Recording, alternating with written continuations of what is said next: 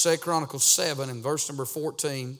And uh, this week, as I was praying, several different messages uh, uh, worked on thoughts and things, but God just kept bringing me back to this one verse, a familiar verse, but I think it is the needed verse for this morning. Verse number 14. The Bible says, If my people, which are called by my name, shall humble themselves and pray and seek my face and turn from their wicked ways, then will I hear from heaven and will forgive their sins and will heal their land. Father, I pray this morning that you would bless the reading of thy word, speak to us and speak through us these next few moments. And may you receive maximum glory for all that will be said and done. And we'll thank you for it. In Jesus' name we do pray. Amen. Amen. You can be seated this morning. I want to preach from this verse for a few moments this morning for two reasons. Because of the way that the verse begins and then the way the verse ends. Notice what the Bible said. It's a familiar verse that you've heard preached on many, many times. The Bible says, If my people. And then the Bible ends, in, or the verse ends in verse number 14, will heal their land. God speaks about a people and He speaks about a land. And I got to thinking about um, our president, I got to thinking about the uh, phrase that he ran. Uh, as was his phrase that he ran for as he was a candidate, and then his phrase that he is running for again a second term. Uh, the phrase "Make America Great Again," and that's what I want to preach on this morning on how to make America great again. I would say this morning that he has done uh, a lot of what he has said that he would do, and certainly uh, we could probably say this morning that uh, our president has made some uh, areas of America great again. I think economically we could say that America is better and greater now, especially what it was the last eight years and in all the history of America economically. He has made America great again. On security, we are better off today than we were under the years of Obama and far better than what we would be if we would have been under Hillary Clinton. Isn't that right? Somebody say amen right there. I was preaching up north and said something about uh, a Democrat and found out real quick that most of them were Democrats, but I said it anyway, amen, uh, because it needed to be said. Not that I was trying to be abrasive or anything like that, but he has kept his promise in security. And I would say, thank God for the wall. Somebody say amen. You read the book of Psalms, David said, build the walls of Jerusalem, and walls keep things out, they keep people out, and they keep in what's valuable, what needs to be secured. I'd say, build the wall, amen. Uh, but he has kept his promise on national security uh, to some level. And then uh, he has done a lot to protect the rights of citizens and the right uh, of even religious freedom, things that have been signed into legislation and things that uh, through executive orders that we know could be overturned uh, by another president. But what I'm reminded of by all of these things is that it's nothing more than God giving his people a space of grace. Amen. And certainly I thank God for our president. I thank God that, uh, that we did not get her as a president. And I thank God that He spared our nation once again. If you go back and study numbers in the Bible, you'll study uh, numbers and presidents. Every number of every president represents a number that is found in the Word of God. Uh, 45 means preservation, and that's really where we're at today. 46 means legacy, uh, 47 means disappointment, 50 means jubilee. Amen. I am not a date setter by no means, but wouldn't it be wonderful if we got out of here? Amen. But we may get out of here before number 50 ever even shows up. Amen. Uh, listen, uh, 44 means judgment. Uh, listen, you go back and look at it. Uh, listen, 42 means corruption. Amen. And we all remember the Clinton era and Clinton days. And uh, listen, uh, if you go back to listen, if you go back to Jimmy Carter, you know what it means? It means it means punishment. Amen. And certainly there was some punishment. on. I mean, every number in some way reflects of the number of the president that we have or that we have had. And so there's a lot of, of things that, uh, that, that uh, coincide. What does that mean? It means that God is sovereign and that God providentially works in the affairs of men and the affairs of our nation. I mean, we would be absolutely spiritually ignorant this morning uh, to believe that God does not and has not had a hand in this great country. Amen. He is working behind the scenes and, and He is is working uh, uh, with His people. And I want to say this morning uh, that if you want to know how uh, to make America great again, I want to tell you it's not going to start with sinners, it's going to start with saints. Amen. It's not going to start at the White House, it's going to start at the church house. Amen. If you want to know how to make America great this morning, the answer is with the people of God. Amen. If America is ever going to be what she uh, is supposed to be, it'll not be through a better economical system, it'll not be through national security. We can thank God for those things this morning, and we should. But my friend, the weapons of our warfare are not carnal, but they're spiritual to the pulling down of strongholds. Uh, what that means is, uh, is that there is the God of this world that is working behind the scenes, uh, and the only hope for America is the light of the world, the salt of the the earth, uh, and that's the people of God. Amen. Now, I want to say I thank God this morning for our founders, don't you? That was a weak amen. Don't you thank God for your founders this morning? I thank God for those men that signed the Declaration of Independence that put their lives on the line and died because of a declaration that uh, many of them died because of a declaration that they believed in. We have seen that Declaration of Independence uh, and Liberty Bell and uh, listen, Independence Hall, uh, uh, where they first signed that declaration and where it was made. And what a great day that was in our nation's history. I thank God for the founding of America. Amen. I thank God for our flag, don't you? Uh, the red, white, and blue. When you look at that flag, and you see those 50 stars representing uh, those 50 states, and, and then you see those 13 stripes of red and white representing those 13 colonies, and, and you think about the colors and, and what those colors represent, and how that the red represents hardness and it represents valor, and then the white represents purity and it represents righteousness, amen. And that blue represents justice, uh, all of those colors, uh, and it res- represents preservation. Uh, those are colors that ought to mean something to every one of us. That flag means something this morning because men gave their life. They died under that flag.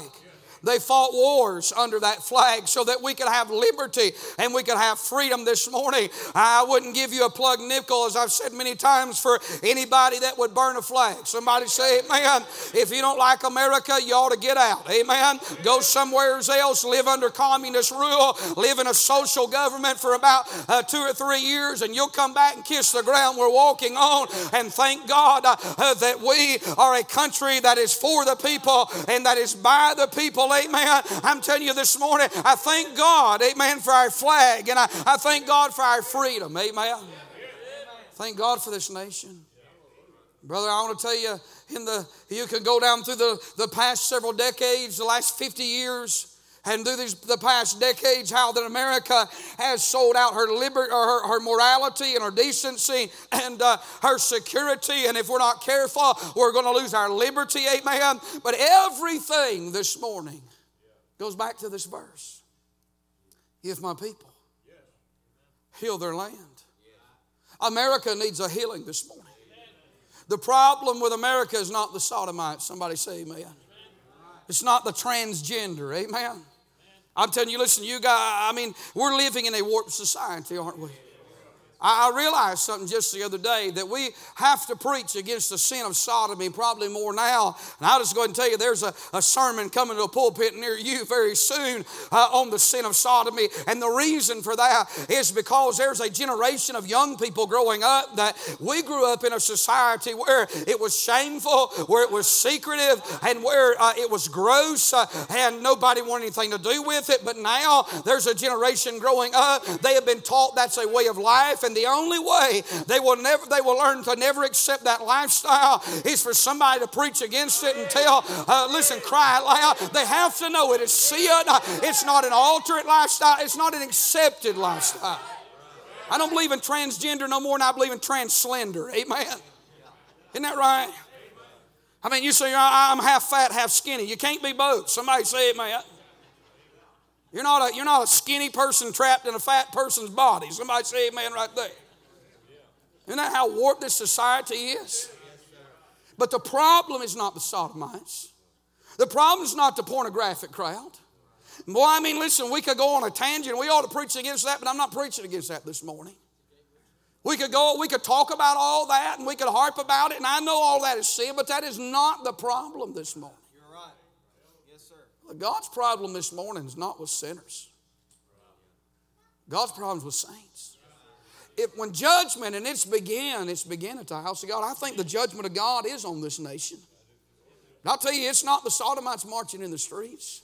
It's the sleepiness of the church this morning. Now, you, you don't have to agree with that today. I'm just telling you, it is the sleepiness of the church. God is way more upset with the sinfulness of saints than he is the sinfulness of sinners. You say, oh, the preacher God is angry with the wicked every day. And certainly that is true, but his judgment begins here first. And I think that we're seeing the judgment of God in our churches today with all the compromise and with all the, uh, with all the deadness and all those things that are taking place. Uh, and by the way, all those things lead to persecution persecution, uh, my friend, eventually and ultimately in the end. Uh, and we're in a society where the Muslims are taking over. But the problem's not the Muslims. The problem, my friend, is that Christians are not doing what they're supposed to be doing. Uh, listen, most Christians today are not living holy lives. Uh, uh, listen, the salt has lost its savor in this country, in this land. And if we really want to make America great again, then the answer is not a better president, it's not a better Congress. Uh, the answer this morning is within the church. and when the church has revival,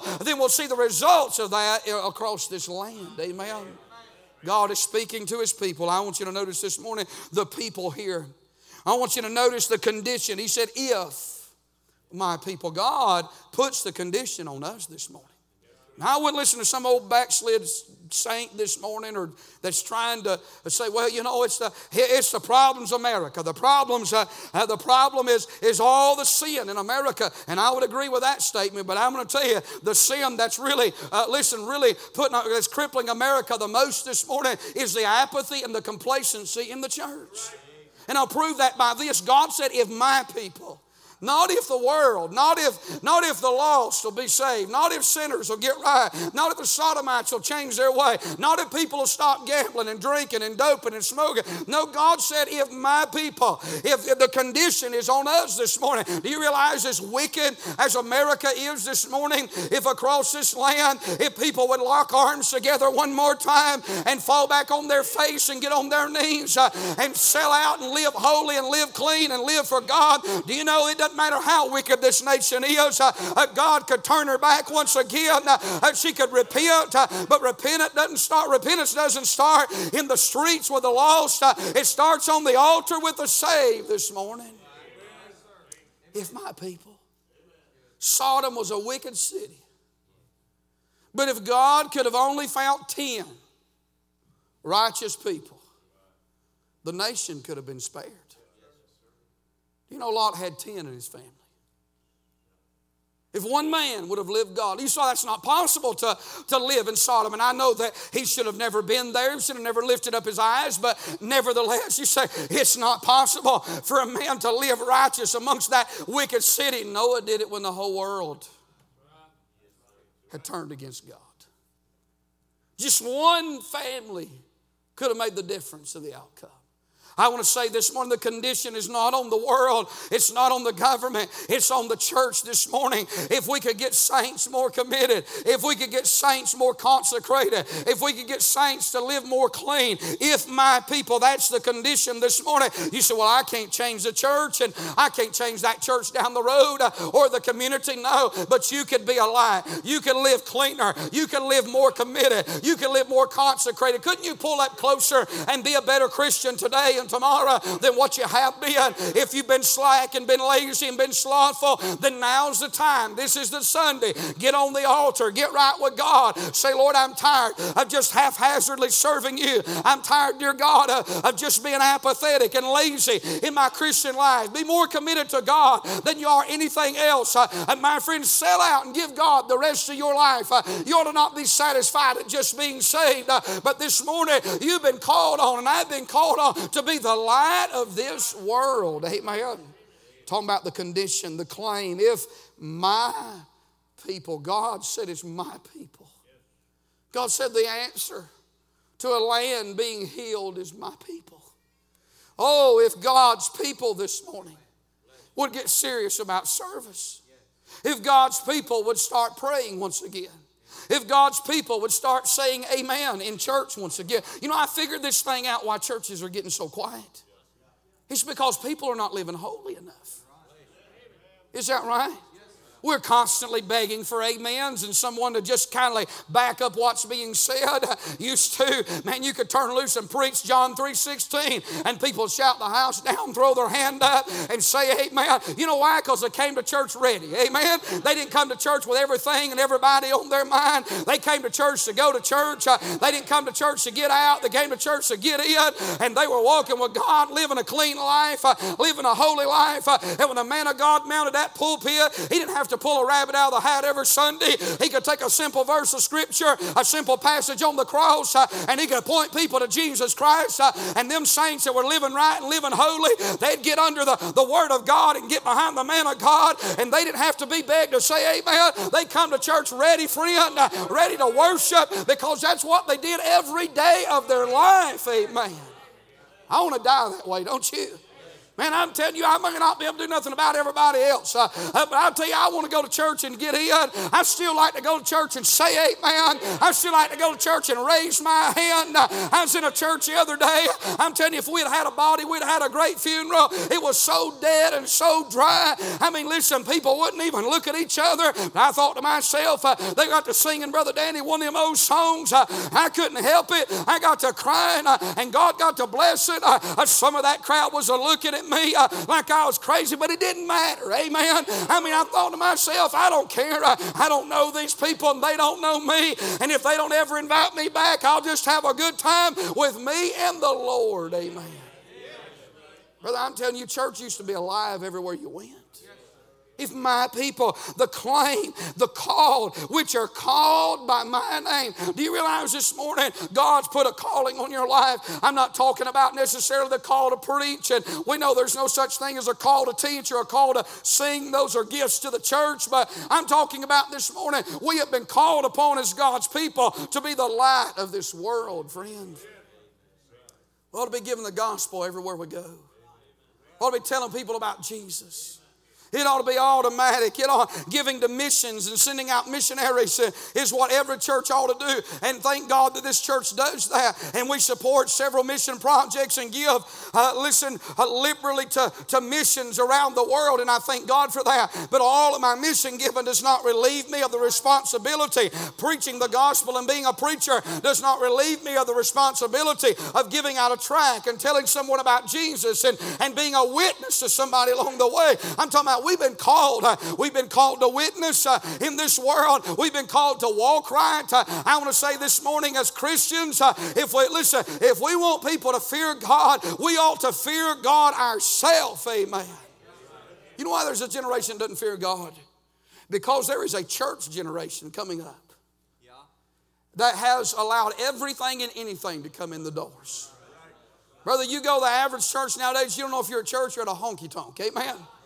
You know, if you're at church or, a, or you know, you look at the way I saw a man the other day, and uh, and, and we uh, uh, something had taken place, and so I, so I saw this gentleman, and, and as he was standing there, uh, he noticed that, that I had a suit on, and he said, "Are you going to church?" And I thought, maybe it's a chance to witness to this guy.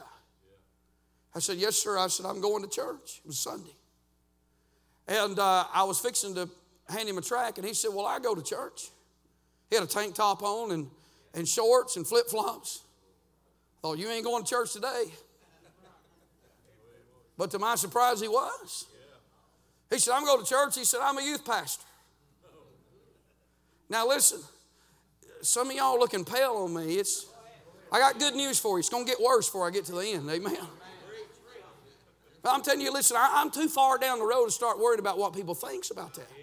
I'm not being a smart aleck, but I'm telling you, it burdens my heart when I see young people, these young people banging their heads in church and, and sitting under a fog machine and doing a praise team. Hey, listen, I don't blame them, amen. I blame the youth pastors and I blame the preachers that, listen, was more interested in a paycheck and a crowd, and they dropped their convictions and their standards uh, just to get a crowd in, and they deceived a generation, and they look at us like we are from Mars, amen. And I still believe in conviction. I still believe in, and I believe there's going to be a day when they're going to wake up and get tired of playing church uh, and they're going to look around for something that's real. And when they look around, don't you want to still be standing where you once stood when you first started standing?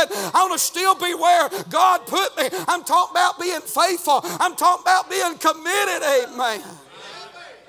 I think a preacher ought to wear a tie when he gets in the pulpit. Amen. I, you say, preacher, have you ever preached without a tie at one time? I was preaching under a tabernacle, and, and I mean, it was a hundred and something degrees.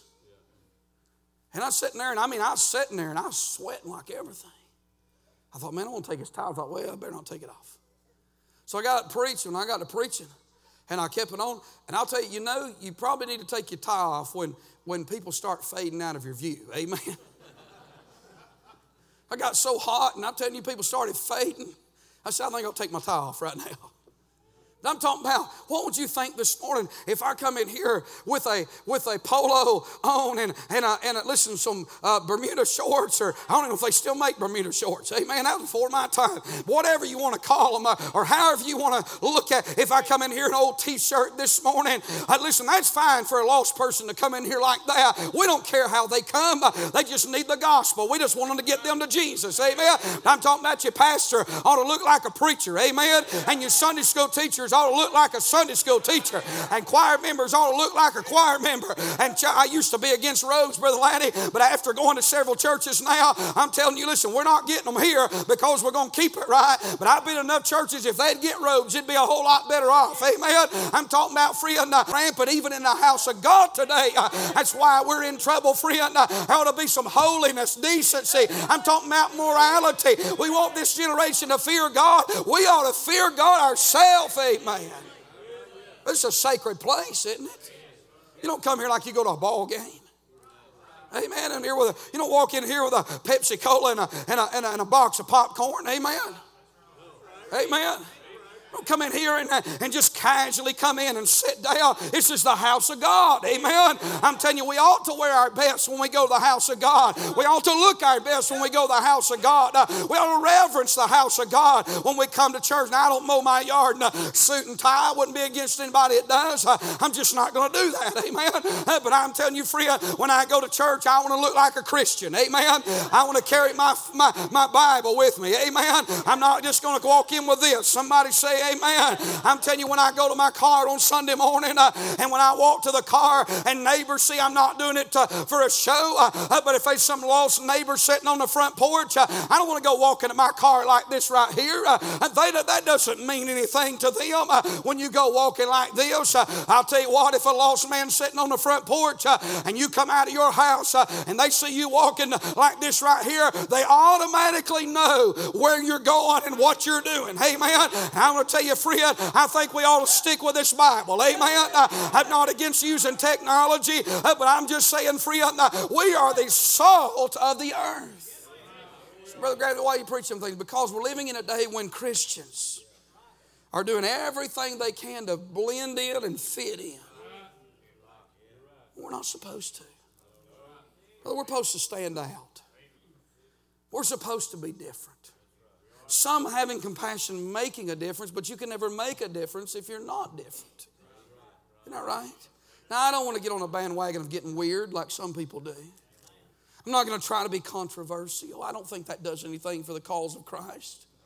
But I think this morning that we ought to just live holy. We can't live perfect, but we can live holy. We ought to live blameless. How many live our life above reproach? I'm talking about this morning the people in the pattern. Look what he said here. He said, Humble themselves, pray, seek my face, and then turn from their wicked ways. Those are, that's the recipe for revival. That's the pattern this morning. Humility is submission, prayer, supplication, seeking his face, and then separation, turning from our wicked ways. Oh, I want to say this morning, I've never in all my years seen more pride in church than I have in this day and hour. Brother, it's in our pulpits, it's in our pews. You remember where you were when God found you? I got saved. I think about where God brought me from. I'll tell you something, it's a privilege. If He didn't want me to do nothing but go sit in that far back corner this morning, to sit here and hold a Bible in my hand, Jesus in my heart, know that I'm saved, saved, saved. I'm telling you, we're living in a prideful generation, friend.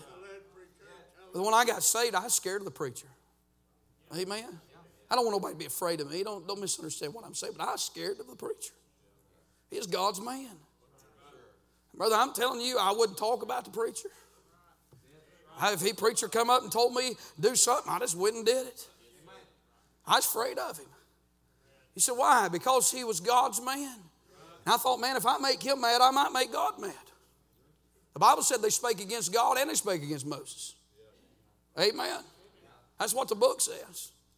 And I'm telling you, friend, listen, uh, I remember that. I, I remember uh, testimonies of people that, that died early because they rose up against the man of God, rose up against the church, but uh, people don't know anything about that hardly anymore. And when you preach it, they think that you're on some uh, dictator kick uh, uh, because they've been taught to fear no man. I want to tell you something. You ought to fear God. You ought to fear God's man. You ought to fear God's church. I'm telling you, friend, we as men of God, we have to be men of God. I don't want nobody to, to fear me in that sense, but they ought to be a reverential fear about the things of God. You know, even as a preacher, I fear God's men. Sitting in a sitting in a restaurant one day, and two preachers was talking about another preacher, and I'm telling you, I was sitting there, and the Holy Ghost said, "Don't you open your mouth about him. Don't you say one word about that preacher." Amen. In my heart, I said, "Yes, sir." You know why? Because I, I don't know why God told me. I mean, I know God knows never for running down a preacher, but for whatever reason, the Holy Ghost said, Don't you open your mouth about him. And I'm going to tell you, there was something come across my heart, Brother Lady. I was afraid if I just said one thing in agreement with what they were saying, God might do something to me. I still believe that. I'm talking about humility. I'm talking about putting your brother before yourself. I'm talking about realizing that this ain't about me, it's not about you. Humble. I wonder this morning if God spoke to your heart, and I don't want you to come to the altar just to be coming, and, and if you don't come, I'm not going to judge you this morning for not coming to the altar. Don't, don't misunderstand what I'm about to say, but I wonder this morning. I wonder this morning if the Holy Ghost spoke to your heart about a matter. Would you come to the altar? You know, it doesn't matter if I see you come or don't see you come or if somebody else. What matters is humility. I told my wife this the other day. We was talking. And I said to my wife, I said, you know, I said, does it ever bother you when you put your hand out and somebody walks by? You ever done that? Put your hand out, shake somebody's head, and then walk right by you? Yes, sir. Or say hello to somebody, and all of a sudden it's like they got, you know, they got deaf, they didn't hear you, and you know good and well they did. I told my wife, I said, you know, I've been tempted at times like that to just say, ah, you know, fooey. You don't mean you don't shake my hand, I'll never shake your hand again. Now come on, don't die on me. I know y'all way better Christians than I am. I didn't say I did it, I just said I felt like it.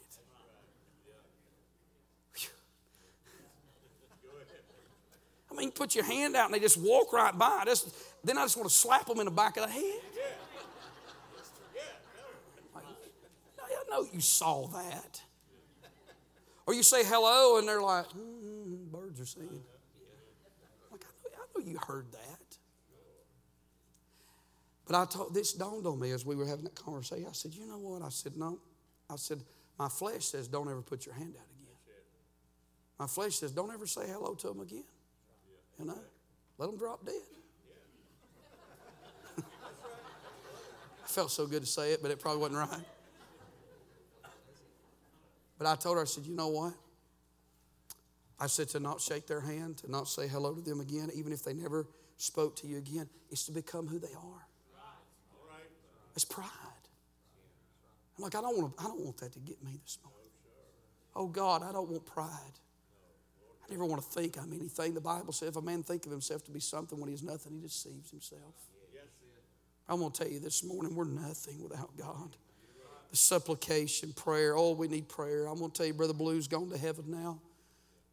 I will tell you, it's left a hole, a great man of prayer seeking God's face. When's the last time we've just sought His face? I mean, that speaks of a hunger, a hunger for God, a dissatisfaction with this world, and satisfied to find His, his presence? Are you hungry? I ask you this morning, are you really hungry for God? Do you, are you remember when you first got saved how you wanted to grow, you wanted to go, you wanted to live for God, you were thirsty for God, you wanted more of God, all of God you could get. You, you'd read the Bible, you'd pray, you'd do everything. Everything was a blessing to be a part. Are you that hungry? This it's amazing how people just start taking a back seat over time.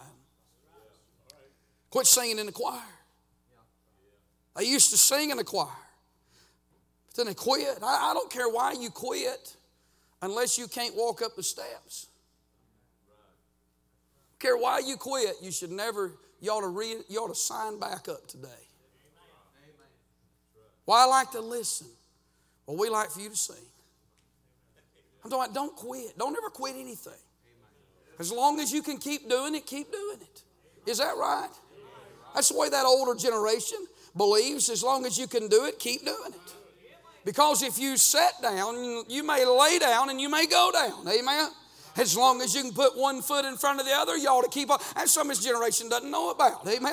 They don't know anything about. You ought to keep on, keep it on. As long as you got a voice, you ought to sing. Don't ever complain about singing. If you got a voice, God may take it away from you, and you may not even be able to talk above a whisper. Amen. I mean, sing. Amen. Every bird sings but a buzzard, and so you ought to sing, friend. If God's give you a voice, uh, don't ever quit going to Sunday school. As long as you can go to Sunday school, some people can't physically. I'm not talking to that crowd. I'm talking about to the crowd that's lazy. I'm talking about to a generation that'll do something for a little while. When the new wears off, they stop. Hey, let me tell you something about spiritual people. They're consistent. They just keep doing the same thing over and over and over and over again without ever being entertained. I'm talking about this morning. They all we ought to seek His face, then turn, turn from our wicked ways. We, we got to turn from sin. Can I get a witness on that? Brother, I'm telling you to, and I'm not going to take labor this point long, but I want to say for a few things about it here for just a moment. I'm telling you, our churches are so dirty. Brother, this morning, if we want to have revival in our country, then we got to clean up the church. Amen. It starts in the pulpit with the pastor. He's got to clean up his life. He's got to constantly do inventory of his own life. And I'll be the first to tell you this morning, the Holy Spirit deals with things in my life all the time. And, and listen, I'll get something out and then he'll deal with something else. Or, or maybe there's an area that's not as committed and he'll say, I need you to commit more to that. I need you to spend more time doing this. That don't need to be there. Get that out. Get this out of your life. Hey, don't go to some church where the preacher pats you on the head every, every Sunday, takes your offering, and tells you you're a good person. Amen. There is none that doeth good, no, not one. Y'all still with me? Amen. I'm not done preaching. Just hang in there a little bit longer. I'm telling you, friend, if we're going to have revival, you can't have revival without repentance uh, because you can't be holy without repentance. We like the glory, don't we? We like the singing. We like the shouting. We like the praise. That don't come when you got sin in the camp. And you'll never know what could be here this morning. Somebody here this morning got sin in your life. Oh, you better deal with it. Because it'll deal with you. It don't have to be ugly sin. All sin's ugly sin. Hey, might be somebody here, a member of this church, drinking. You ought to get right with God about that. Amen. God in for social drinking. There might be somebody here this morning, a member of this church, and you gamble. You go, you go off somewheres where, you know, to one of these little stores out in the middle of nowheres and buy you some lottery tickets. What are you going to do if you win that thing? They're going to take your picture and put it everywhere. And we're all going to, it's, that's probably worth a million bucks to you, but you're going to sell your testimony out for a lottery ticket. I don't care if you won 17, but we're all going to see it. It's going to be all over everywhere. We're going to know you've been playing the lottery for the last two years, creeping around somewheres uh, in these convenience stores, uh, wasting your money. Hey, listen, you know why gambling's wrong? Because gambling is sin, because it means in order for you to win, somebody else has to lose. Amen? That's not what Christian living is about. It's not about taking from somebody else uh, to get gain. Amen? It's not a good steward over God's money. Now, don't get mad and say, well, I'll go to some other church where the preacher don't never preach, preach on gambling. No, get right with God because one day we're going to stand before God, and if you're saved, you're going to give an account of what you did with your wealth and where you invested it and where you spent it. Amen. How would you like to stand at a judgment seat and God say, What'd you do with $300,000 over a lifetime? I'm just talking about a portion of what you made. And God said, What'd you do with that 300000 Well, Lord, I spent it at convenience stores trying to win the big one. Well, you dummy, if you'd have kept it, you'd have had $300,000.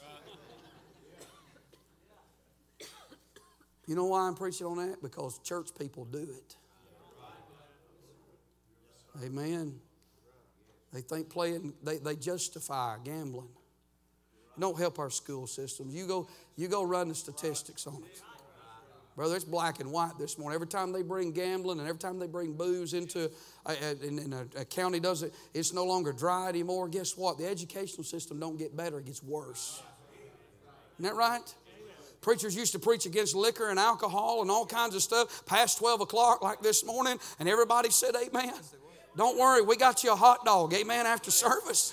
Hang tight a few more minutes. I'm talking about turning from our sin, amen turning from our sin.